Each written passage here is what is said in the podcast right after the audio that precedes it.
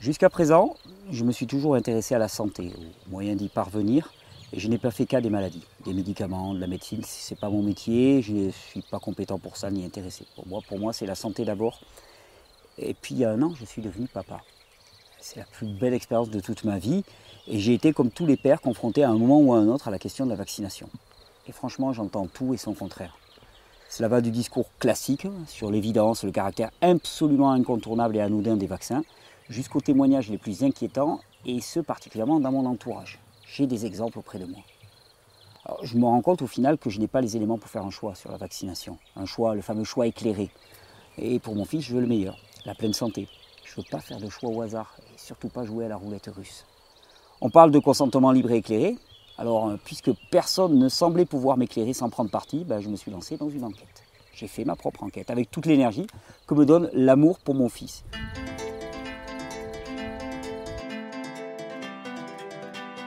Je voulais enfin savoir ce qu'il en était de la vérité sur la vaccination. Mon opinion, finalement, n'a aucune importance, et mes choix non plus. Ce que je veux, c'est donner à chacun des informations claires, rationnelles et basées sur des faits scientifiques, afin de pouvoir faire un choix éclairé. Je ne suis pas anti-vaccin, je suis pro-science, pro-santé publique, pro-enfant heureux et en bonne santé. Et donc, je vais poser des questions et essayer d'y répondre.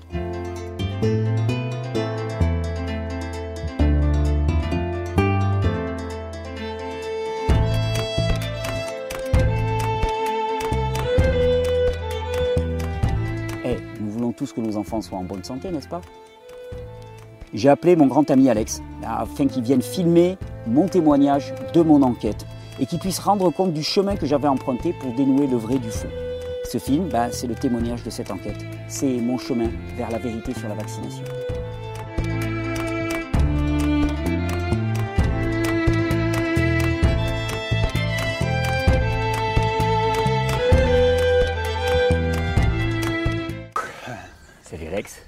Ça, va, Ouais. Bien dormi Ouais, très bien. Petit matin encore Ouais. Un différent petit matin qu'hier, un, peu plus, un peu plus couvert, un peu plus voilé. On va se terminer cette série de vidéos. Si tu veux bien, tu as vu hier, on, a, on est arrivé un petit peu au bout de ce que j'avais envie de donner comme contenu sur la vaccination. Tu vois, euh, je me suis arrêté là pour moi-même parce que j'avais suffisamment d'éléments pour forger mon opinion. Et je crois que c'est vraiment ça l'important, c'est que chacun aille recueillir la quantité d'informations nécessaires, qui lui est nécessaire pour se bâtir une quantité d'informations minimale.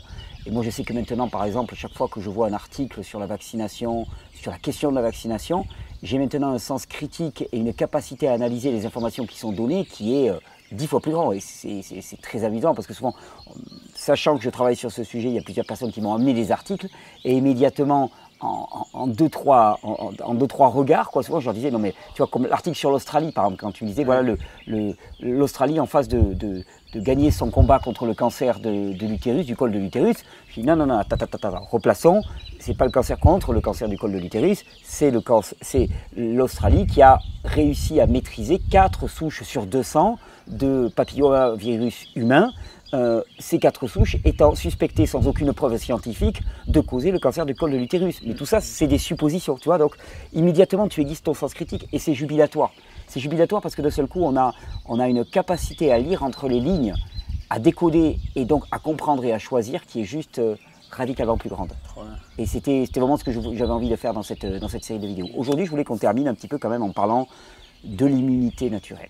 Parce que, en fait, tout le, toute l'idée dans l'approche de la vaccination, c'est quand même de, faire reposer sur une intervention extérieure euh, des paramètres de notre santé. Hein, et de penser que finalement, ces paramètres-là, et tels que ça nous est présenté, sont indispensables. Sinon, ça va pas marcher. Tu vois, je te dis ça parce que, étant jeune, par exemple, euh, j'ai toujours entendu parler du tétanos. D'accord? Et franchement, dans ma tête, c'était si tu n'es pas vacciné contre le tétanos et que tu te piques avec un clou rouillé, es mort. C'est pareil. Mais il y avait, il une peur terrible en moi. Une peur terrible en moi. C'est un truc de fou. Quoi. Je, je, ne réalisais pas à quel point j'ai un système immunitaire. Mon système immunitaire est censé quand même fonctionner. Tu vois Donc on a notre regard qui est porté sur l'extérieur en permanence et on ignore la, la, magie, le, ouais, trésor, le trésor, le trésor qu'on a à l'intérieur, vraiment. Et comme je te disais, tout mon job, moi, enfin mon job, le job que je me suis assigné, que j'ai choisi, c'est au contraire de, vraiment d'attirer le regard des gens sur la capacité de leur corps et leur dire attendez, je ne dis pas que l'extérieur n'est pas intéressant, mais avant de focaliser tout sur l'extérieur, occupez-vous d'abord de déployer au maximum le potentiel que vous avez en vous, et ensuite, s'il faut faire appel à l'extérieur, vous verrez bien, une béquille extérieure, n'a jamais été un problème. Mais d'abord, appuyez-vous là-dessus. Donc j'avais envie qu'on parle d'immunité. T'es prêt? Génial, Super. On va parler beaucoup de l'immunité des enfants. Hein. Voilà ton petit dossier. Merci. Toujours pareil, téléchargeable sous la vidéo. Tu verras celui-là, il est un peu plus léger. Ouais, c'est ce que je vois. Il va y avoir une partie de travail pratique aujourd'hui. D'accord. On va voir ça. Ah ouais? Donc la question globalement à laquelle je voudrais répondre, c'est Imaginons que je ne vaccine pas mon enfant. Alors elle est caricaturale, hein. je, ne dis pas qu'il ne faut pas vacciner ses enfants et tout, on est d'accord, chacun fait son choix librement à partir des informations qu'il a pu recueillir et j'espère que les miennes y contribueront. Si je ne vaccinais pas mes enfants, mon enfant, comment va-t-il être protégé contre les maladies, les grandes méchantes maladies qui t'attendent au, détour de la rue en permanence? Alors, pour répondre à cette question, je voudrais d'abord poser quelques, quelques évidences on a vu que ce qu'on appelle l'immunité vaccinale, hein, et pour moi, là, déjà, c'est un, sacré tour de passe-passe. Donc il y a l'immunité naturelle et l'immunité vaccinale. Ça serait important d'ailleurs de préciser les deux. L'immunité vaccinale n'est pas l'immunité. Hein. L'immunité vaccinale est quelque chose qui a un déclin relativement rapide, qui n'est pas hétéro, sur, voilà, qui n'est pas hétéro-subtypique, qui est extrêmement spécialisé, qui a tendance plutôt, on a vu, a hyper spécialisé le système immunitaire, une, alors qui a hyper spécialisé une branche du système immunitaire et qui aurait plutôt tendance à fragiliser l'immunité des individus. Ok, sur une souche en particulier, il y a des chances que ça te rende plus fort, mais au détriment de tout le reste. Euh, ce qu'il faut savoir, c'est que quand les enfants naissent, leur système immunitaire, il est, euh, n'est pas terminé, voire même il est extrêmement lacunaire. Un enfant a un système immunitaire jusqu'à ses 3 ans facilement, qui est vraiment en cours de chantier. Donc des enfants qui sont potentiellement immunodéficients. Hein. Quand on n'a pas de système immunitaire, c'est immunodéficient. Et il y a quelque chose qui se passe qui est absolument extraordinaire, hein, c'est que normalement, en théorie, un enfant doit être allaité par sa mère. Et d'ailleurs, c'est amusant parce que dans notre société, on va en reparler, c'est pas quelque chose qui est extrêmement promu, mais quand tu regardes les textes de l'OMS, par exemple l'Organisation mondiale de la santé, l'OMS recommande deux ans d'allaitement pour les enfants. Pourtant, c'est pas l'organisme alternatif par excellence, tu vois. C'est pas, euh, on n'est pas chez les bitniks chevelus des années 70, quoi. les gars, ils te disent deux ans d'allaitement. Pourquoi? Parce que le lait, et le, lait maternel est le seul à pouvoir amener les micronutriments dans l'exacte proportion qui est nécessaire à chaque enfant, et surtout des éléments immunologiques issus de la mère, des anticorps, mm. qui vont aider, qui vont apprendre au système immunitaire de l'enfant à se structurer. Je t'ai cité quelques, quelques études. Hein. Euh, par exemple, je t'en ai mis des tas, je t'en cite une ou deux. De nouvelles techniques de recherche ont élargi notre compréhension du potentiel des effets du lait humain sur les bébés, effets impossibles avec les laits maternisés. Et alors ce qu'il y a d'impossible dedans quand tu regardes, c'est cette espèce de dialogue qui se passe entre la mère et l'enfant. Je ne vais pas faire un cours d'immunologie pédiatrique ici parce que je ne pense pas en avoir les compétences, puis ça ne serait pas le propos, mais il se passe un truc hallucinant. Quand une mère allaite les bébés, on pense toujours que ça se passe la mère vers l'enfant, c'est-à-dire la, la, mère donne du lait avec l'enfant. Mais en fait, il y a un dialogue qui se passe. Quand le bébé suce, hein, il y a un transfert hormonal qui se passe du bébé aussi vers la mère, hmm. qui informe le corps de la mère exactement de l'état physiologique du bébé à ce moment-là. Et il y a une adaptation du lait maternel en temps réel quasiment aux besoins spécifiques de l'enfant. C'est un dialogue le lait maternel évolue énormément en composition au fur et à mesure de la vie de l'enfant, que ce soit en composition macronutritionnelle, lipides, glucides, protéines, mais surtout en composition micronutritionnelle et immunologique. Et la mère va commencer à faire passer à l'enfant exactement ce dont il a besoin. Donc tu imagines qu'avec des laits maternisés du commerce, ces adaptations, elles n'existent absolument pas. Il n'y a aucune individualisation. Ça, est-ce qu'on a réussi à faire euh, une étude ou autre pour, euh, pour ça cette oui, ah oui, oui, oui. Je pense, symbiotique Je, je, pense que je t'en ai mis. J'ai pas creusé le sujet particulièrement, mais quiconque veut creuser le sujet, c'est quelque chose qui est, qui, est, qui, est, largement connu. De ce côté-là, euh, c'est assez facile à démontrer. Je ne sais pas si je t'en avais mis. Euh, non, je ne crois pas. Le microbiote, alors le microbiome du lait humain façonne directement, bon si remarque, hein, le microbiome du lait humain, c'est-à-dire l'ensemble des virus, bactéries, champignons qui se trouvent dans le lait humain, façonne directement le microbiome intestinal des, bébés, en sachant que le microbiote intestinal, le microbiome intestinal d'une personne, c'est l'essentiel de son système immunitaire, comme on l'avait montré précédemment, pendant que les oligosaccharides, donc ce sont des sucres, favorisent la croissance de ces microbes dans les intestins de l'enfant. Donc on voit vraiment que le lait maternel participe activement à la construction du système immunitaire de l'enfant.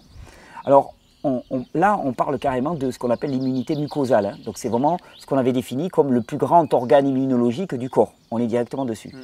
Et on organise des campagnes hein, pour favoriser, pour promouvoir la vaccination, pour parler de la vaccination.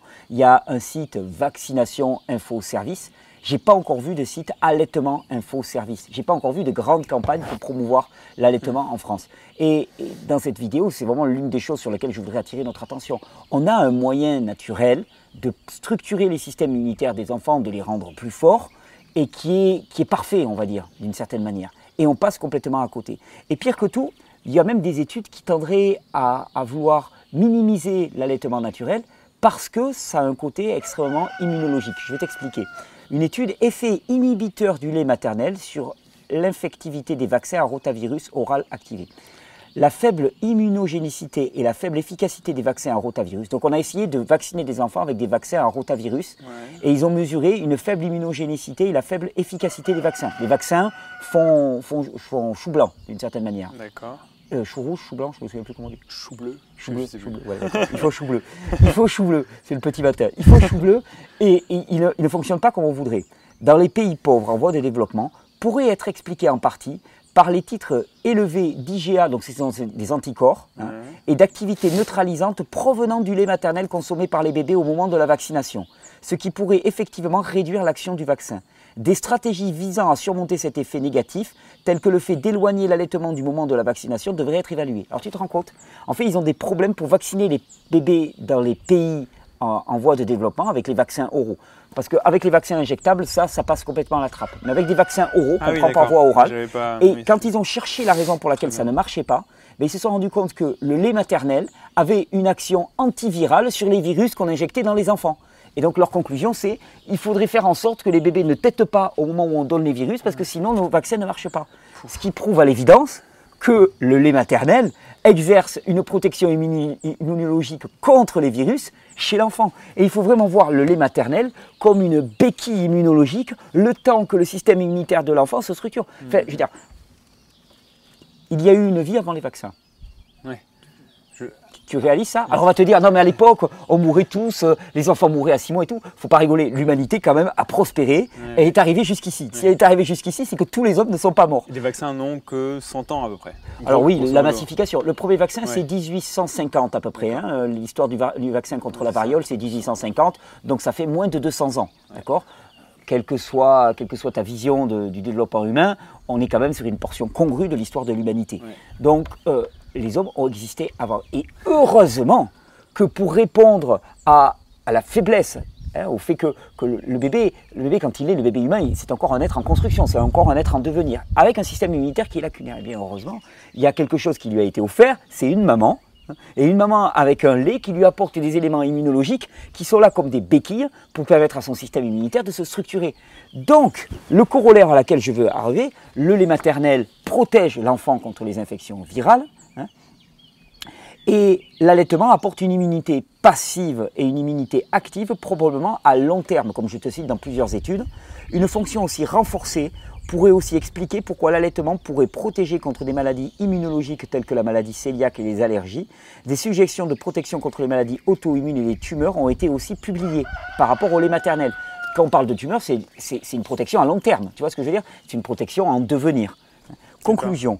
L'allaitement peut, outre la protection passive bien connue contre les affections durant la lactation, avoir la capacité unique de stimuler le système immunitaire des enfants, avec peut-être plusieurs effets positifs à long terme.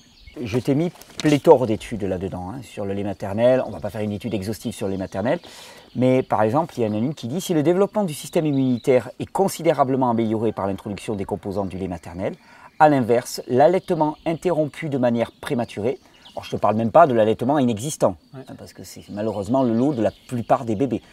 globalement, dans notre société, allaiter jusqu'à deux ans, c'est quand même relativement rare. Moi, j'ai la chance de vivre dans un milieu dans lequel l'allaitement dit long est relativement la norme, mais je me rends compte autour de moi que ce n'est pas le cas. La plupart des bébés sont au biberon et très très tôt. Dit long, c'est-à-dire qu'on peut même euh, aller jusqu'à 4, 5 ans, 6 ans d'allaitement ouais. Non Ouais, alors là, je vais pas me faire des avis à la Leche League. Moi, pour moi, un gamin de 6 ans qui tête sa mère, moi, j'ai du mal. Perso, perso j'ai du mal. C'est pas dire que. Après, c'est leur histoire, hein, mais. Il y a un moment où. on va me dire, je suis un homme. hein. Moi, perso, le gamin, il y a, il y a un moment où il faut aussi, tu vois, qu'il qu'il parte vivre sa vie. Mais bon, ce serait un autre débat. En tout cas, l'OMS recommande deux ans. Hein, et ça me paraît une, voilà, une nécessité euh, réelle. Si le développement du système immunitaire est considérablement amélioré par l'introduction des composants du lait maternel, à l'inverse, l'allaitement interrompu de manière prématurée peut faciliter la pathogénèse de nombreuses maladies chroniques dans la vie en créant une immunosuppression, une forme Ah. d'immunosuppression, Ok. problèmes auto-immunes, etc. Dans un autre document de référence que je cite, Immunité, immunité mucosale, l'immunologie du lait maternel, les auteurs présentent toute la complexité hein, des échanges immunologiques qui se passent entre, le, entre le- le- la mère et l'enfant et toutes les fonctions immunitaires assurées par le lait maternel. Donc si ça t'intéresse particulièrement comme sujet, tu vas voir ce document, l'immunité mucosale, l'immunité immunologie du lait maternel, et là tu vas voir tous ces échanges dont je te parlais qui se passent entre la mère et l'enfant, tu as le lien qui est, qui est présent dans ta, dans ta fiche. Il y a un autre document aussi que je cite de Jack Newman qui s'appelle Comment le lait maternel protège les nouveau-nés. Et il explique aussi là aussi tous les avantages immunologiques qu'il y a à allaiter un enfant, en particulier toutes les sortes d'anticorps qu'on va trouver dans le lait maternel et surtout qui sont complètement adaptatifs, adaptés à l'enfant. D'ailleurs, il, euh, il précise, ce médecin, il insiste lourdement sur le fait que les enfants qui ne sont pas allaités par leur mère sont globalement dans un état d'immunosuppression. Pourquoi? Parce que ben, ils n'ont pas leur système immunitaire qui est encore fonctionnel, ils n'ont pas cet apport immunitaire extérieur du lait maternel, donc globalement, ben, ils sont dans un no man's land, quoi. Et ils n'ont rien, ils sont laissés à eux-mêmes.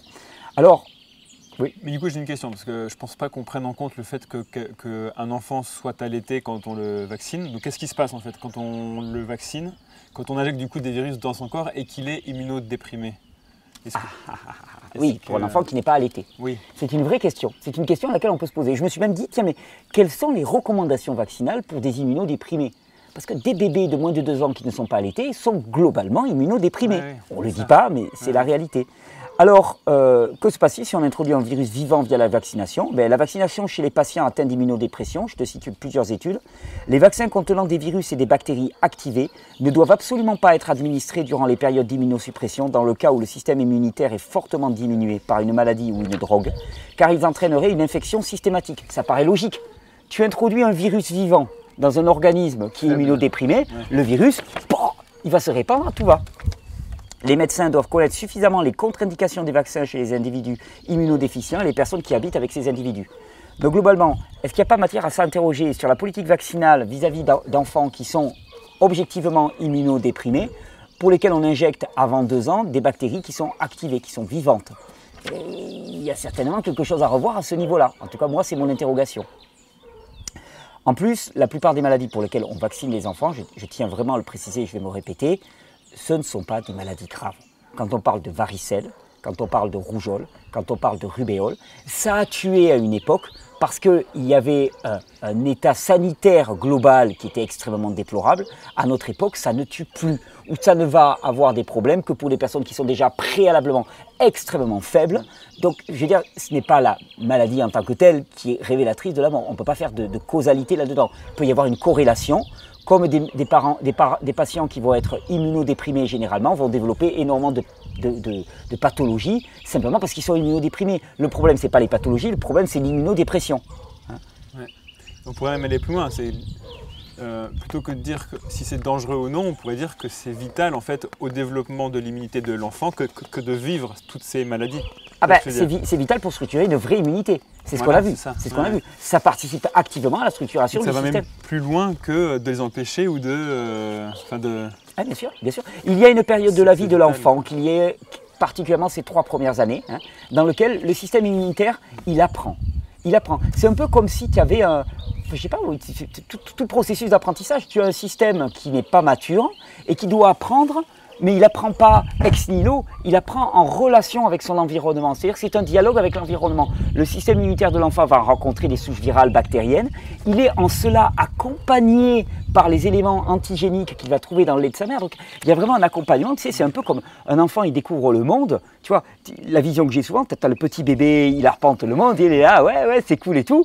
Mais il y a son père ou sa mère qui est un pas en retrait, tu vois, qui le laisse découvrir le monde, mais qui est toujours là pour en vigilance. Tu vois, moi je vois mon petit, hier il était en train de monter à une échelle, il voulait à tout prix monter à un arbre. Bon, globalement, je l'ai laissé faire, sauf que il s'en rendait pas vraiment compte, mais j'étais juste derrière lui. J'étais pas là en train de, l'empêcher de faire son expérience, mais s'il y avait le moindre bug, hop, j'étais là pour rattraper. Tu vois, c'est le rôle d'un parent. Là, c'est pareil. C'est-à-dire que le système immunitaire de l'enfant, il est immature. Il se construit en interrelation avec son environnement. Sauf que si tu le laisses tout seul face à son environnement, ben, dans l'environnement, il peut y avoir des gros costauds avec lesquels ça va pas se passer, ça va pas bien se passer. Mm. Donc, globalement, euh, c'est nécessaire pour l'enfant d'être accompagné. Cet accompagnement, il est réalisé par le lait maternel.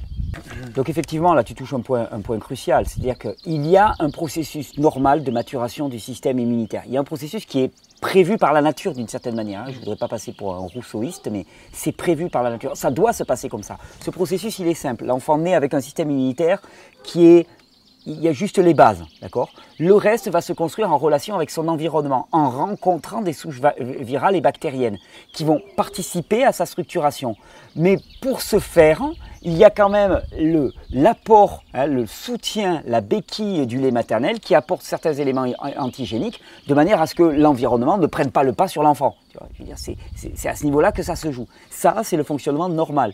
Si tu coupes ça, ben, tu ne peux pas t'attendre à une structuration normale du système immunitaire de l'enfant. Et un système immunitaire qui ne se construit pas à l'âge bébé finalement, hein, de manière adéquate, c'est des individus qui voient toute leur vie avec un défaut de fonctionnement du système immunitaire et que toute leur vie vont être dépendants de béquilles Sans pouvoir à un moment euh, le renforcer par d'autres manières Si, si, si, on va en parler, tout n'est pas ah. foutu. Tu sais bien que dans ma approche de la vie, tout n'est pas foutu. Et donc, je t'ai montré hein, à quel point finalement la, confrontation avec les maladies infantiles est importante. L'exposition à la varicelle renforce l'immunité, par exemple, contre l'herpès. Implication de la vaccination de masse contre la varicelle. On estime que la vaccination de masse contre la varicelle a entraîné une épidémie à grande ampleur d'herpès zoster, affectant plus de 50% des 10-44 ans à l'introduction de la vaccination. Le fait qu'on ait empêché que les enfants rencontrent la varicelle, la varicelle sérieusement c'est quelques boutons, je l'ai eu la varicelle, c'est pas hyper agréable, on n'en meurt pas. C'est un processus normal. On est une époque hein, où on, ne veut plus jamais avoir le moindre inconfort. On ne veut plus. On va en parler de cette notion d'inconfort. Elle est essentielle. On ne veut plus jamais avoir le moindre inconfort. Il faut surtout pas, dès qu'il y a le moindre problème, la moindre petite fièvre, il faut l'arrêter tout de suite. Ça fait partie du processus normal d'apprentissage et de maturation des organismes, des individus et des organismes. Euh, l'infection par le virus de la rougeole durant l'enfance. Euh, alors, l'infection par le virus de la rougeole sans rougeur, c'est-à-dire le virus de la rougeole, quand il est empêché, euh, quand il est empêché par la vaccination durant l'enfance, peut être lié à la maladie à l'âge adulte il y a des preuves de lien entre un historique négatif de rougeole, une exposition en début de vie, par, exemple une injection d'immunoglobuline sérique après exposition, et le développement de maladies immunoréactives, de maladies de glandes sébacées, des maladies dégénératives des os et des cartilages et de certaines tumeurs. C'est-à-dire qu'il y a un lien entre la, rencontre asymptomatique, c'est-à-dire la rencontre par des souches virales euh, vaccinales hein, avec le virus de la rougeole, et le fait que des personnes développent d'autres maladies par la suite. C'est-à-dire qu'en vérité, pour le décrypter, c'est que les personnes n'aient pas une structuration suffisante de leur système immunitaire qui va les rendre beaucoup plus faibles par la suite. Donc moi, la question que je me pose immédiatement, c'est est-ce qu'on ne joue pas un petit peu aux apprentis sorciers? On a un équilibre, on a un processus, on a un chemin, on a un protocole qui est prévu naturellement. Et nous, on se permet d'intervenir là-dedans, sur un système qu'on ne maîtrise pas complètement, parce que le système immunitaire, par exemple, le système immunitaire mucosal, ça fait à peine 15-20 ans maximum qu'on le connaît. Avant, on ne le ah connaissait pas. Ah oui, bien sûr. Eh oui, bien sûr. On n'en parlait pas. Mais non, non, non, mais attends, il faut, bien réaliser qu'on a passé quand même toutes les années 60, 70, 80 à balancer dans l'organisme des médicaments qu'on appelle des antibiotiques. Hein. Ces antibiotiques détruisent globalement ce qu'on appelle le biote, le biote intestinal. Et là, d'un seul coup, dans les années 80, il y a un mec qui a levé la main qui dit Attendez, les gars, excusez-moi, en fait, on s'est planté. Le biote intestinal, c'est le plus gros organe immunologique de l'organisme vous vous demandez pourquoi on est actuellement en si mauvais état, ou pourquoi il y a autant d'allergies alimentaires, pourquoi il y a autant d'immunodéficience, pourquoi les, grandes maladies sont en, résurgence? Mais Simplement parce qu'on a détruit systématiquement et avec beaucoup de, précision et d'efficacité, parce qu'on est très bon là-dedans, le système immunitaire. Notre connaissance de la biologie humaine est extrêmement lacunaire. Et nous, on arrive et on agit là-dedans. Tu vois, c'est un peu comme si mon MacBook, d'un seul coup, au matin, ne fonctionnait pas. Et là, je te dis, oh, pas de problème. Je prends mon petit tournevis, je dévisse, je commence à regarder les circuits imprimés, je dis, oh, celui-là, oh là, d'après moi, celui-là, il n'a pas la bonne couleur. Allez, on vient, on coupe et on va remplacer. tu vas me dire, attends, attends, Thierry, là, t'es sûr que t'es compétent, là? Parce que moi, là, tu me fais peur. Hein. nous, on va faire ce qu'il y a à notre mesure. On va regarder s'il est bien branché, euh, si le secteur envoie bien du 220. Voilà, exactement. Le reste, je crois qu'il faudrait le confier à un spécialiste, quoi, tu vois, parce que... Hmm. Et globalement, la globalité de la physiologie humaine, on ne la connaît pas. On est encore en, découverte permanente. Je te dis, par exemple, les intestins. Enfin, le microbiote intestinal comme organe immunologique majeur, on l'a découvert il y a 20 ans. D'ailleurs, actuellement, les intestins, notre deuxième cerveau, et ainsi de suite, en veux-tu, en voilà, d'un seul coup, c'est le grand truc à la mode, mais on se réveille. Ce qu'on ne dit pas, c'est OK, mais notre deuxième cerveau, alors, on l'a détruit systématiquement depuis plus de 40 ans. Donc, finalement, la question que je me pose, c'est est-ce qu'on ne joue pas aux apprentis sorciers? Est-ce qu'on ne joue pas aux apprentis sorciers en interférant dans un processus naturel qui a priori, en tout cas moi, c'est ma vision des, choses qui est, parfaitement adaptée, parce que c'est le fruit d'une très longue évolution avec l'humain, d'une coévolution avec l'humain. On a, on a un processus qui est naturel et on vient intervenir là-dedans, et sans connaître tous les, tous les éléments, du euh, tous les paramètres en jeu. D'après moi, c'est une profonde erreur. Et d'ailleurs, euh, l'implication de la vaccination et la baisse de l'immunité, je te cite quelques études, je t'en cite une par exemple, nous montrons comment la vaccination peut avoir diverses conséquences inattendues car elle réduit le renforcement naturel de l'immunité ainsi que le nombre de personnes vulnérables non immunisées. En outre, nous prédisons qu'après une longue période sans maladie, l'introduction de l'infection mènera à de plus grandes épidémies que le nombre prévu par les modèles habituels.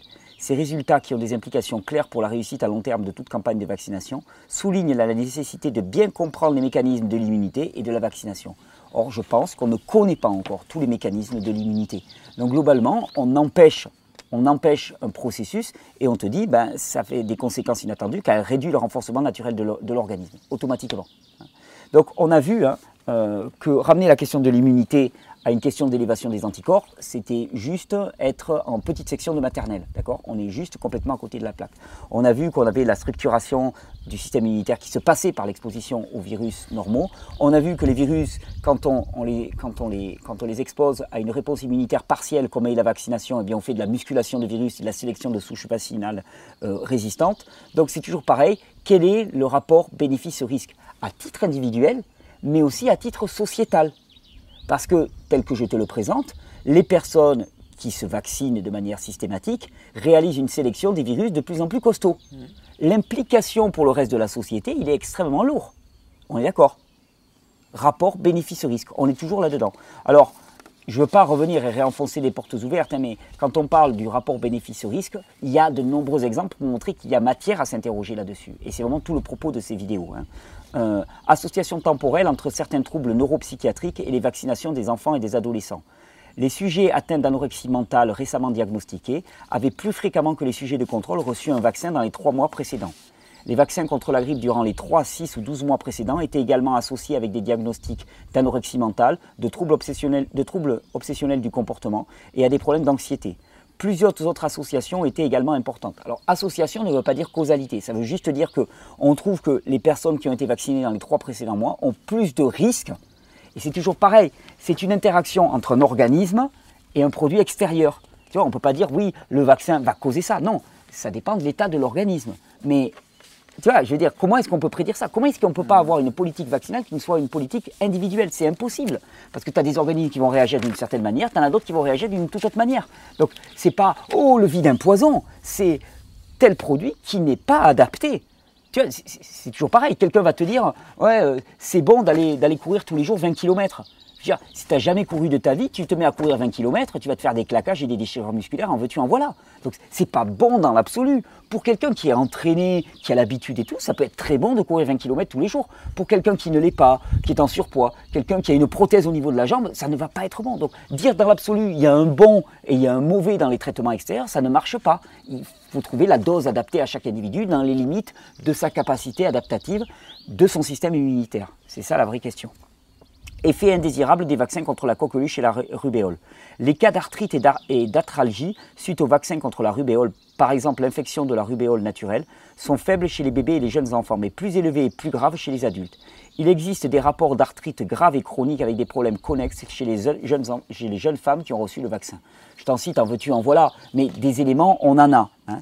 Moi, de, de, ce que j'ai appris dans mes études de naturopathie, j'ai une formation de naturopathie, je suis allé me former aux États-Unis, l'immunité, elle naît de la rencontre entre un élément extérieur, qu'on appelle souvent un pathogène, il ne faudrait pas l'appeler un pathogène, mais un élément microbien extérieur, et un organisme vivant. C'est un dialogue. Tu vois, il y a une rencontre entre les deux et c'est un dialogue qui se passe. C'est pas l'éviction ou la neutralisation des virus qui va amener à la structuration du système immunitaire. Mmh. on, évite le problème. On évite le problème. D'ailleurs, j'ai eu beaucoup de mal à trouver des études qui comparent la santé d'enfants non vaccinés à celle d'enfants vaccinés. Je ne fais pas l'apologie de la non-vaccination. Attention c'est qu'on est dans un pays où la liberté d'expression est très respectée, mais je fais quand même gaffe à ce que je dis. Donc je ne fais pas l'apologie de la non-vaccination. Je me suis juste posé la question, tiens, et si on allait voir des enfants globalement non vaccinés? C'est très dur parce que des enfants globalement non vaccinés, il y en a peu, et en plus des enfants non vaccinés qui le disent, il y en a encore moins. Parce que globalement, c'est un peu la chasse aux sorcières.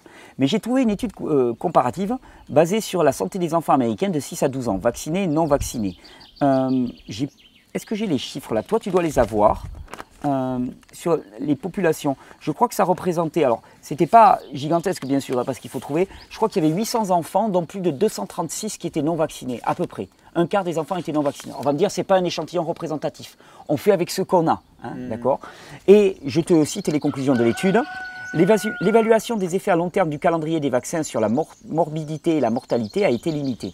Dans cette étude pilote sur les enfants non vaccinés scolarisés à la maison, c'est souvent le mmh. cas parce que les, enfants. plus le droit de. Ah les cas de varicelle et de coqueluche étaient réduits parmi les enfants vaccinés comme prévu, mais le nombre élevé des autres maladies diagnostiquées par un médecin était surprenant. Bien que la conception intersectionnelle de l'étude limite l'interprétation causale, la robustesse et la régularité des résultats, la relation apparente entre dose et réaction entre la vaccination et plusieurs formes de maladies chroniques, ainsi que l'association importante entre vaccination et troubles du développement neurologique, étaye la possibilité que certains aspects du programme de vaccination actuel pourraient augmenter les risques de morbidité chez les enfants. De plus, la vaccination est restée fortement associée aux troubles du développement neurologique après contrôle d'autres facteurs. Alors que la naissance prématurée, longtemps considérée comme un facteur de risque majeur pour les troubles du développement neurologique, n'est pas associée au TDN, donc aux troubles du développement neurologique, après contrôle de l'interaction entre la naissance prématurée et la vaccination. C'est-à-dire que longtemps on a pensé que la, naissance prématurée était un facteur majeur de développement de troubles neurologiques, et là ils disent finalement dans notre étude, eh on, se rend compte que c'est plus la vaccination que la naissance prématurée qui est facteur de troubles neurologiques. Ils disent bien, on a un échantillon qui a priori pourrait paraître faible et qui pourrait paraître non probant d'une certaine manière, mais quand même la récurrence des résultats nous laisse penser quand même qu'il y a quelque chose à creuser dans ce sens-là. De plus, la naissance prématurée couplée à la vaccination était associée à une augmentation synergique. Alors oui, si tu as les deux qui vont ensemble, alors là c'est catastrophique. Une hausse synergique apparente des risques de TDN, donc de troubles du développement neurologique, supérieure à ceux de la vaccination seule. Néanmoins, les résultats de l'enquête doivent être interprétés avec prudence. C'est bien des scientifiques qui parlent, ils vont toujours doucement. Ce pas les laboratoires pharmaceutiques qui ont fait ces études, c'est des équipes indépendantes qui ont l'humilité de dire attention, il faut plus d'études, il faut plus de recherches. Les TDN, qui servent de mesure de diagnostic dérivé, sont définis comme ayant un ou plusieurs des trois diagnostics suivants étroitement liés difficulté d'apprentissage, trouble du déficit de l'attention, hyperactivité et trouble du spectre autistique. Alors voilà, un échantillon pratique de 666 enfants a été obtenu, dont 261, 39% des enfants non vaccinés. Voilà cette étude américaine qui est quand même interpellante. Et je te rappelle toujours qu'on a cette relation contre-intuitive. Les, les, nations qui vaccinent le plus sont celles qui ont le plus haut taux de mortalité infantile contre-intuitif, mais c'est la réalité. Alors, est-ce que les vaccins nous protègent contre des virus qui sont euh, nécessaires à notre santé hein, On revient toujours à cette même question, hein, et c'est cette question qui va tourner énormément dans cette, dans cette vidéo. Alors, j'ai commencé à m'intéresser un petit peu à la notion de, virus, et il, y a, quelques années, il y a eu un gros boom, je te dis, de l'étude de ce qu'on appelait le microbiote, et en particulier les bactéries qui peuplent nos intestins et on a parlé du patrimoine bactérien qu'il y a à l'intérieur de nos intestins. Et depuis quelques années, on parle maintenant du virobiote. On s'est rendu compte hein, que s'il y avait 10 puissance 14 bactéries dans notre corps, il y avait 10 puissance 35 virus dans notre corps en permanence, qui sont latents et qui sont des cofacteurs de notre fonctionnement métabolique. Et on parle de plus en plus du virobiote. Le virobiote, c'est l'ensemble du patrimoine génétique qui est porté par les virus à l'échelle de notre corps. Et ce virobiote, il paraît essentiel comme agent immunitaire. Donc t'imagines, on tape systématiquement sur les virus en prenant bah, des souches virales qui sont censées booster l'immunité et on ne sait même pas ce que c'est que le virobiote. Hein. Les virus en tant qu'agent thérapeutique. Le traitement par virus de souris diabétique insulinodépendante non obèse prévient le diabète sucré insulinodépendant tout en maintenant une compétence immunitaire générale. Hein. Une situation dans laquelle un virus peut être utilisé comme agent thérapeutique pour prévenir une maladie auto-immune mortelle est explorée. Les souris diabétiques insulinodépendantes non obèses développent spontanément un diabète caractérisé par une, infiltration lymphocytaire dans les îlots de Langerhans, hein, par une destruction des, des cellules bêta. L'infection des souris par le virus de la chorioméningite lymphocytaire met un terme aux manifestations auto-immunes et au DSID. Donc le DSID, c'est le diabète sucré insulinodépendant. Le virus agit sur un sous-ensemble de lymphocytes CD4+. On a un virus là qui, une fois qu'il est introduit dans l'organisme, stimule une réaction immunitaire de l'organisme pour lutter contre une maladie auto-immune. Tu te dis finalement les virus ils peuvent avoir un rôle euh, d'accompagnant. Mm, mm. Ils peuvent avoir un rôle structurant. On retombe là-dessus. Hein, on a tapé de manière aveugle sur les, les bactéries avec les antibiotiques. Jusqu'au jour où il y a quelqu'un qui a levé la main qui a dit Attendez les gars On s'est planté En fait, les bactéries sont une part essentielle de nous-mêmes. Quelque part, c'est une forme de suicide ce qu'on fait. Mais là, d'un seul coup, on se rend compte que les virus aussi sont une part essentielle de nous-mêmes, qui jouent un rôle actif dans la structuration de l'immunité, qui pourraient même avoir un rôle euh, commensal. On utilise ce terme. Un rôle commensal, ça veut dire que c'est un rôle qui participe hein, à la structuration, voire même à, combler des manques, des lacunes dans le système immunitaire. Un virus, je rappelle, c'est du matériel génétique avant tout. Hein. Un virus n'est pas vivant, un virus, c'est un complément de matériel génétique qui est apporté à l'organisme. Pourquoi est-ce qu'on le voit de manière négative, ce complément de matériel génétique? Eh Il peut être là aussi pour pallier une déficience de l'organisme, pour amener une update, quoi, d'une certaine manière, de, de tout le fonctionnement de l'organisme. Les virus résidents et leur interaction avec le système immunitaire. Le corps humain est colonisé, par une microflore résidente diverse qui comprend des virus. Des études récentes qui ont commencé à caractériser la composition du virobiote humain et ses gènes associés ont favorisé le champ émergent des interactions hôtes-virobiote. Dans cette perspective, nous explorons la façon dont les virus résidents interagissent avec le système immunitaire, nous examinons des découvertes récentes qui mettent, en avant le rôle du système immunitaire dans la composition du virobiote et nous, étudions la façon dont les virus résidents peuvent impacter l'immunité de l'hôte. Enfin, nous exposons les implications des interactions entre le virobiote et le système immunitaire concernant la santé humaine. Il y a une relation symbiotique entre ce qu'on appelle les virus résidents, hein, c'est-à-dire les virus qui sont présents à l'intérieur du corps, et le système immunitaire. Et tu vas voir, il y a même des choses plus intéressantes il y a un, virus qu'on appelle l'herpès. Et l'herpès, je ne sais pas si tu sais comment ça fonctionne, hein, euh, tous les humains sont globalement infectés par l'herpès durant leur enfance. Et puis l'herpès, une fois que l'infection est passée, il rentre en dormance dans les terminaisons nerveuses, dans les ganglions nerveux, il rentre en dormance. Puis à certains moments, il peut remonter à la surface. Hein. Et on l'a toujours considéré comme un organisme parasitaire. Hmm. Le parasitisme, c'est un truc génial. C'est l'humain qui décide qui est gentil et qui est méchant. Il dit, toi t'es gentil, toi t'es méchant, toi t'es gentil, toi t'es méchant. Il, juge. Donc on a des parasites et des non-parasites. Et donc l'herpès est déclaré comme un parasite. Tous les humains, donc je te cite une étude, tous les humains sont infectés par diverses, diverses herpès virus durant l'enfance. Après disparition des infections aiguës, les herpès virus entrent dans un état de dormance appelé latence. La latence, qui persiste pendant toute la vie de l'hôte, est présumée être de type parasitaire, car elle expose l'individu à un risque de réactivation virale et de maladie ultérieure. Hein, par exemple, si tu es en état de grande fatigue, tu as ton herpès, ton virus qui va se réactiver. Ici, nous montrons que la latence de l'herpès virus confère aussi des avantages surprenants pour l'hôte. Ainsi, alors que les capacités d'évasion immune et de persistance pendant toute la vie des herpès virus sont couramment considérées comme seulement pathogènes, nos données suggèrent que cette latence est une relation symbiotique avec des effets immunes pour l'hôte. Qu'est-ce que ça veut dire? Ça veut dire que tu as cet herpès virus, tu as une infection, tu as une primo-infection durant l'enfance. L'herpès virus se met en latence, se met en dormance, à l'intérieur des ganglions nerveux en particulier. Puis à un moment de ta vie, souvent par exemple, on voit que l'herpès virus se révèle quand les personnes sont fatiguées. Hein.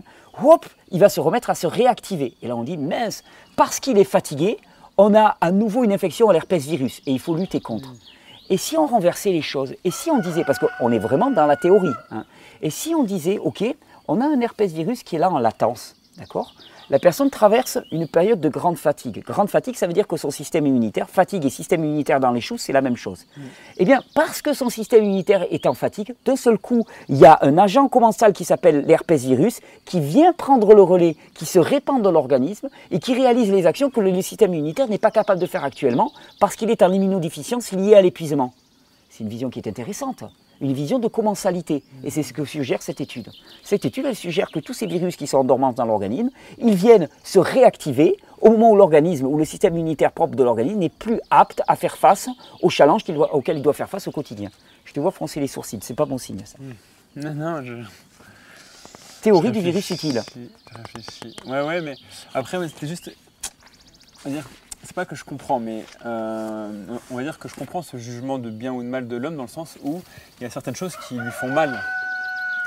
Enfin, là, l'herpès, ben, c'est pas très très agréable et certes, pour un moment, ben, on va dire qu'on l'accepte, mais, euh, mais euh, c'est vrai que si on avait le choix de l'avoir ou pas, je pense que.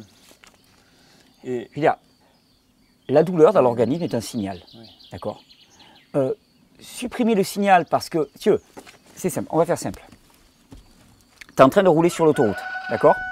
Tu as ta jauge à essence qui s'allume. C'est un signal. C'est pas obligatoirement, hein. toi tu dois, te rendre, tu dois te rendre à Montpellier, moi je dois me rendre à Montpellier, je suis déjà à la bourre, d'accord? J'ai ma jauge à essence qui s'allume. Qu'est-ce que je me dis?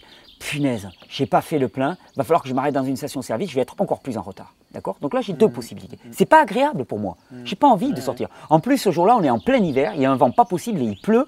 Je me dis, je suis bien dans la voiture, je suis au chaud, je suis en train d'écouter de la bonne musique, je vais arriver à Montpellier à l'heure et là, je vais devoir faire un détour. Hein. En plus, il n'y a plus de stations ouvertes sur l'autoroute, il va falloir que je sorte de l'autoroute pour aller faire le plein et ainsi de suite. C'est pas agréable pour moi. C'est vraiment pas agréable. Sauf qu'il y a deux possibilités. Soit je tiens compte de ce signal-là et je vais effectivement faire le plein, même si c'est pas agréable. Et à ce moment-là, le signal va s'éteindre parce que j'aurai répondu de manière efficace et adaptée à ce signal.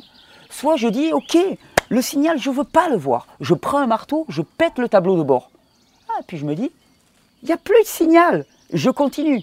Sauf que manque de bol, quelques kilomètres après, je me trouvais en rade sur le bord de l'autoroute. Mmh. La douleur est un signal. Je veux dire, fuir le signal en le supprimant n'a jamais rien changé à la physiologie humaine. L'herpès qui va se répandre, il est juste là pour nous signaler, ok, vous avez une immunodéficience généralisée de l'organisme parce que vous êtes trop fatigué.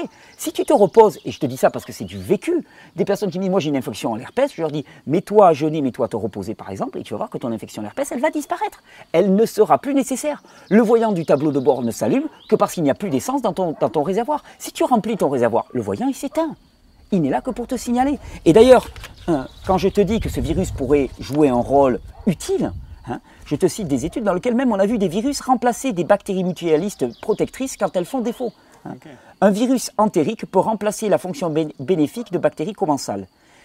C'est une étude hein, que je te cite. Il est important de noter que l'infection par le norovirus murin compense l'effet délétère du traitement à base d'antibiotiques. C'est-à-dire, on a une personne, on a dit, OK, les bactéries à l'échelle de notre système immunitaire, elle joue un rôle essentiel, c'est l'immunité mucosale, c'est un ensemble de bactéries, c'est le plus gros organe immunitaire de l'organisme. On donne des antibiotiques à l'individu, donc on shoote ces bactéries. Et eh bien là, il constate qu'il y a un virus qu'on appelle le norovirus qui compense l'effet délétère des antibiotiques. Tu te rends compte quand je te dis que l'humain, le vivant, est juste parfait. Il est en adaptation permanente. Nous, stupides comme nous sommes, hein, sans rien connaître au système immunitaire, on balance des quantités énormes d'antibiotiques, mais il y a encore des systèmes de régulation. Il y a les virus qui arrivent, qui se répandent et qui disent Ok, les bactéries se sont fait shooter. Nous, on est là. On est là pour assurer. Le vivant en permanence, il s'adapte. Tu te rends compte de la beauté de la chose? Hmm. C'est beau, moi, je trouve. C'est magnifique. Ces données indiquent que les virus eucaryotes ont la capacité de soutenir l'homéostasie intestinale et de façonner l'immunité mucosale de manière similaire aux bactéries commensales.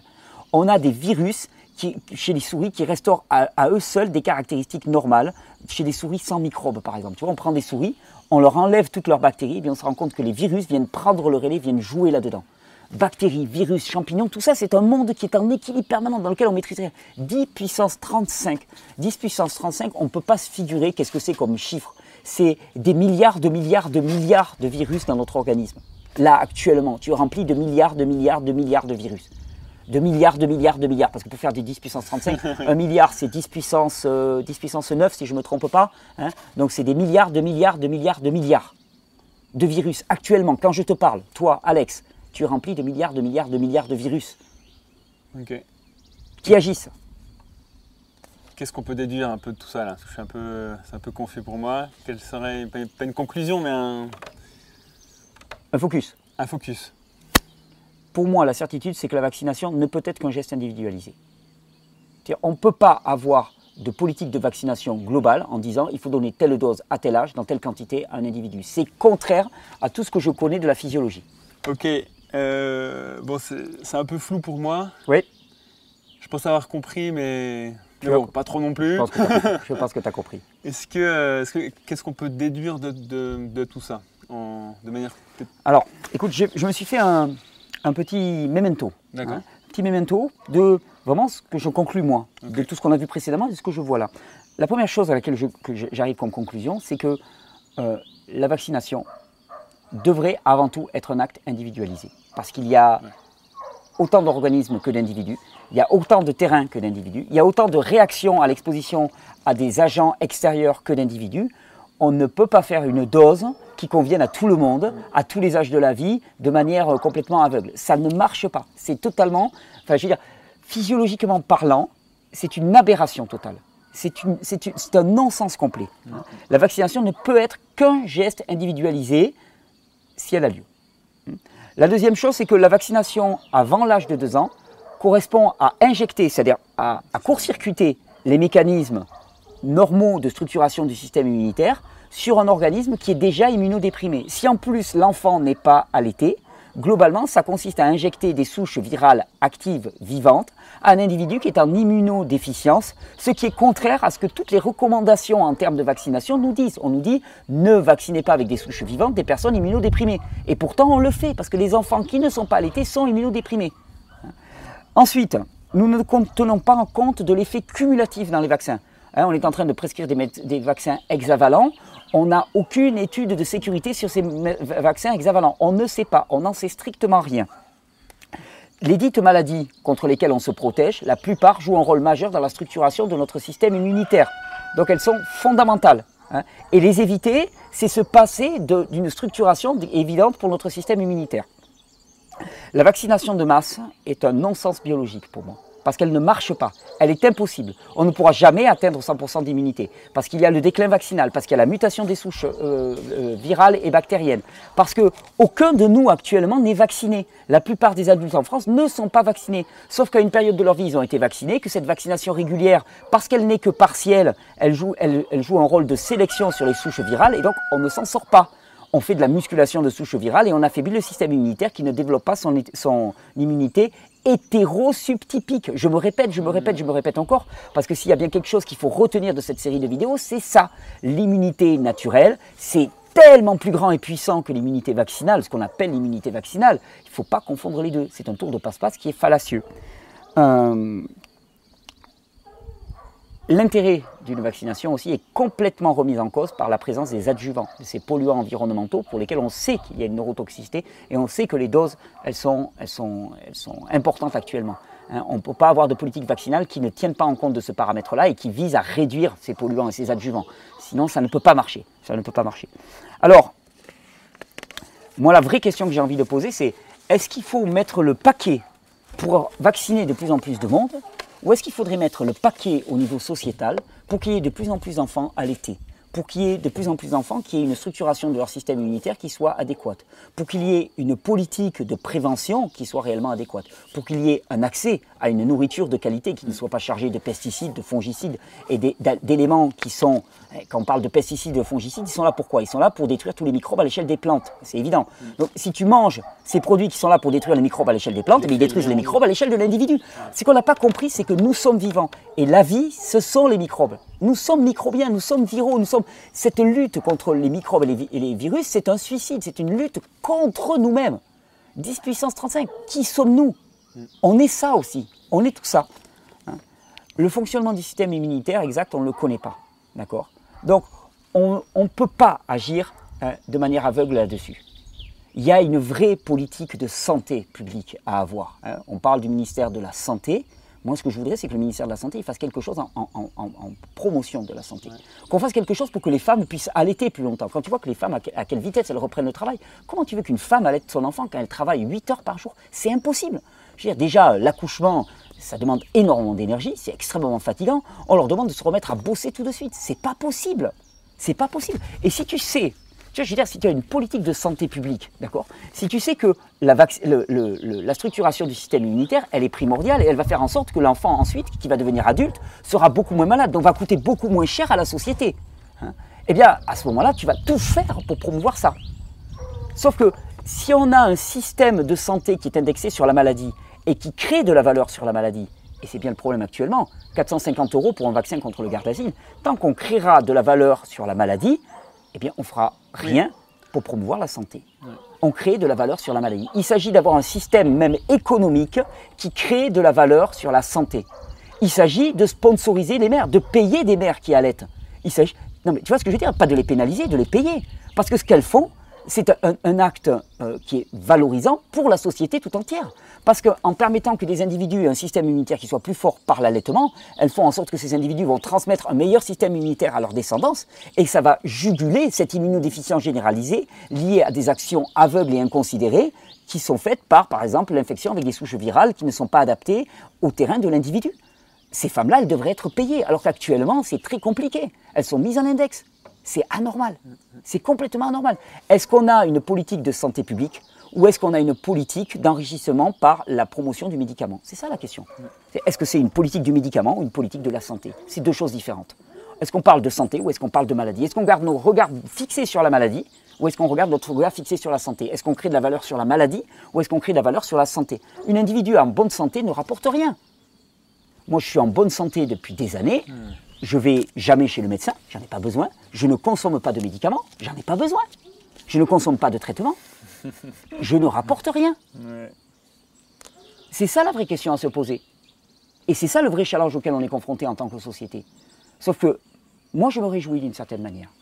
Je me réjouis parce que je pense qu'on a franchi un cap magnifique. Le fait que l'Europe ait choisi massivement de, de, généraliser la vaccination pour tous avec des vaccins EXA et plus, ça va plus que jamais demander de se positionner pour chaque parent, pour chaque individu. Parce que de ce que je vois moi là, j'ai de graves doutes par rapport à l'issue d'une telle campagne de vaccination. J'ai vraiment des graves inquiétudes par rapport à ça. Si elle est faite telle qu'elle est faite actuellement, sans discernement, avec les produits qu'on nous propose actuellement, s'il n'y a pas une remise à plat de toute la politique vaccinale, je pense qu'on va devant des grosses catastrophes. Et ça, ben, ça sera tellement gros que ça va demander à se positionner. Quelque part, tu sais, il y a toujours l'histoire de la grenouille qu'on met dans l'eau froide, et puis on élève la température progressivement, et la grenouille se fait ébouillanter. Là, d'un seul coup, la grenouille, que nous sommes, on l'a jetée dans de l'eau bouillante, d'un seul coup. Ben, il va y avoir que deux possibilités, hein, se réveiller ou ne pas se réveiller. Et j'espère que le matériel que j'ai donné dans ces vidéos va permettre de susciter un débat public. Je ne suis pas contre la vaccination. Je suis pour qu'on remette à plat tout et qu'on se dise, OK, on vaccine qui? À quel âge? Dans quelles circonstances? Avec quelle dose? Dans quel but? Avec quel résultat? Qu'on évalue réellement les résultats, d'accord? Et puis si les résultats ne sont pas à la hauteur, pourquoi est-ce que les résultats ne sont pas à la hauteur? Ok, ils ne sont pas à la hauteur parce qu'on n'a pas vacciné au bon moment, parce que, voilà, ok, ok, on ajoute. Et les adjuvants, ok, sont-ils vraiment nécessaires? Quelle est leur pathogénicité Le mercure, on sait qu'on peut s'en passer, ok, ben alors on le vire, d'accord? L'aluminium, tu vois, tout ça, on le remet à plat. Et réellement, on rentre dans une politique de la santé. Si le vaccin est utile à la santé, alors le vaccin sera inclus dans cette politique de santé. Si le vaccin n'est pas utile à la santé, alors il ne sera pas inclus. Et les fabricants de vaccins peuvent faire des tas d'autres choses. Ils peuvent réinvestir toute leur énergie, leur potentiel de créativité et leur ingéniosité à créer des produits qui seront favorables à la santé humaine. C'est juste mon appel. C'est fort. C'est fort. Hein. C'est fort. Et quand tu disais finalement l'immunité d'un enfant euh, ben, s'il n'a pas reçu l'allaitement maternel, est-ce qu'il y a moyen de le cultiver ensuite ah Ma réponse est oui. Ma réponse est oui. Et c'est ça qu'il faut enseigner. C'est comment est-ce qu'on renforce l'immunité d'un individu? Comment on renforce l'immunité d'un enfant? D'abord en lui donnant de l'allaitement. Au moins pendant deux ans, comme le recommande l'OMS. Qui n'est pas, comme je le rappelle, hein, le, sous-bureau du Woodstock Festival. Quoi, Tu vois ce que je veux dire? C'est des gens sérieux, avec des cols et des cravates. Et pourtant, ils te disent il faut allaiter pendant deux ans. Ils ne le font pas, mais ils le disent que c'est bien. Ah, je, pressens presque que ta prochaine enquête sera sur tout ça, sur la santé publique. Santé publique, ouais, ça, ça, pourrait être un super sujet. Ça pourrait être un super sujet. Mais moi, en, guise de conclusion, j'avais envie de te proposer une petite expérience. Non, mais attends, il va falloir que tu te bouilles un petit peu. on, a parlé du système immunitaire et des déficiences du système immunitaire. Est-ce que tu sais quel est le meilleur moyen de renforcer un système immunitaire? Quel est le, moyen le plus radical hmm. actuellement que l'on connaisse de renforcer le système immunitaire? De, le pousser proche de sa limite adaptative Ouais, ouais, ouais. À tous les niveaux À tous les niveaux. Par exemple, le jeûne. Le jeûne, actuellement, est connu. On te dit que 3-4 jours de jeûne, c'est l'un des meilleurs moyens de renforcer le système immunitaire. L'exposition au chaud, au froid. L'exposition d'un organisme à des stress extérieurs, le stress étant vécu comme un élément perturbant, mais un stress extérieur qui ne dépasse pas sa capacité adaptative. Et ça, c'est vraiment intéressant parce que euh, il y aura pour chaque organisme, sa dose. Tu vois, il n'y a pas une dose. Un stress extérieur, tu vois, par exemple, pour l'un, ça va être euh, s'exposer au chaud. Tu vois, on parle, quand on parle d'exposition au chaud, on parle du sauna, on parle de euh, le bain de soleil ou des choses comme ça. Ça va être une exposition au chaud. Mais pour certains, ça va être une certaine dose. Pour d'autres, d'autres. Pour le jeune, ça va être la même chose. Pour l'exposition au froid, ça va être la même chose. On te parle des douches froides souvent. Hein, les douches froides, c'est bon pour l'organisme. Mais ça dépend qui, à quelle dose, quelle quantité.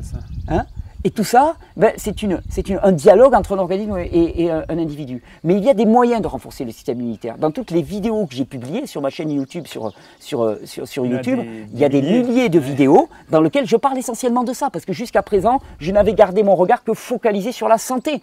Je ne regardais pas la maladie. Je disais, la maladie, c'est le business des médecins. Je ne m'en occupe pas. C'est que tu te concentrais principalement sur la vie et, et oui, moi je dis, renforce ta santé, la maladie, tu l'oublieras. Ne lutte pas contre la maladie. Ou si tu veux lutter contre la maladie, moi, c'est pas mon rayon, c'est pas ce à, quoi je m'intéresse. Moi, je m'intéresse à la santé. Promeut la santé, renforce la santé, nourris ta santé, et tu verras que la maladie n'existera plus.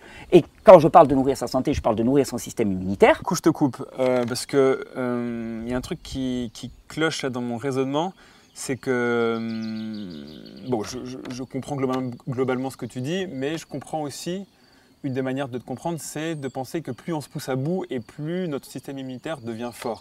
Hmm. C'est-à-dire que. Pas du tout, effectivement. Donc, si, si, on, si, on, si on. Pour moi, une vie dans la société, on se pousse à bout un peu par le stress, par la pollution, par tout ça. Oui, mais alors, ce qu'il faut voir, c'est que la plupart du temps, les perturbations, le stress que l'on vit au quotidien, il dépasse de loin notre capacité adaptative. D'accord Donc déjà, euh, au boulot, la pression qu'on reçoit, elle dépasse de loin notre capacité adaptative. Donc après, quand on rentre chez nous, on veut être dans le confort le plus absolu. Alors qu'en vérité, le corps fonctionne bien quand il est plutôt à la limite de sa capacité adaptative. Et surtout, ce que dit une loi, qui est une loi biologique du vivant, qui s'appelle la loi de l'hormèse, c'est qu'un organisme s'améliore quand il est exposé à une perturbation ponctuelle qui va à la limite de sa capacité adaptative, et quand cette sollicitation pectuelle est suivie d'un temps suffisant de repos. Tu choques l'organisme et tu le reposes. Et d'ailleurs, n'importe qui, par exemple, qui fait de la musculation, te dira que la construction musculaire ne se passe pas à la salle. À la salle, tu choques l'organisme, et ensuite tu te reposes et c'est là que le muscle se, construit. Et au final, on le voit pour, pour, plein de choses. Par exemple, si moi je veux me préparer à un marathon demain, bah, plutôt que de faire en un coup les 120 km ou autre, bah, je vais en faire 5. 42, 195. Je vais en faire 5, euh, ensuite 10, ensuite 20. Oui, tu vas faire une adaptation progressive aux limites de ta capacité adaptative et ainsi de suite. Et donc, tout cet enseignement Hein, on ne va pas tout faire dans cette vidéo. On va, à peine effleurer les choses. Hein. je veux dire, il y, a toutes mes vidéos. Puis ça, serait, oui, une vidéo, une série de vidéos, une enquête sur la santé publique. Comment est-ce qu'on promeut la santé publique serait vraiment intéressant. Je m'y collerai certainement. Euh, euh, on, ne va pas tout faire là, tout voir là-dedans. Mais oui, le principe de base, c'est que un corps a besoin d'être utilisé à ses limites ponctuellement pour être renforcé. Et actuellement, ce n'est pas ce qui nous est proposé. C'est-à-dire que la vie nous propose des sollicitations qui dépassent largement. Et donc après, on va se réfugier dans un espèce de confort dans lequel on ne bouge pas. C'est, tu vas à ton boulot, à ton boulot, tu te prends une pression maximale et quand tu rentres chez toi, tu te vôtres sur ton canapé. C'est ni l'un ni l'autre. Et c'est ça qui renforce le système immunitaire. Ça te dirait d'essayer? Ben, On va faire une petite journée renforcement du système immunitaire? Pourquoi pas Allez, ça marche. Ça marche. Je suis là encore jusqu'à demain. Allez, on, te suit, on te suit dans cette journée? Allez. je remercie toutes les personnes qui ont suivi cette série de vidéos. Je remercie vraiment toutes les personnes qui ont partagé cette série de vidéos. J'espère qu'elles participeront à susciter vraiment une interpellation, un débat. Il y a matière à ça. J'appelle à ça. Tous les documents, vous pouvez les télécharger sous les vidéos. Vous avez toute la base scientifique qui a présidé à ma réflexion. Je ne suis qu'un citoyen lambda. Je n'ai pas de compétences particulières.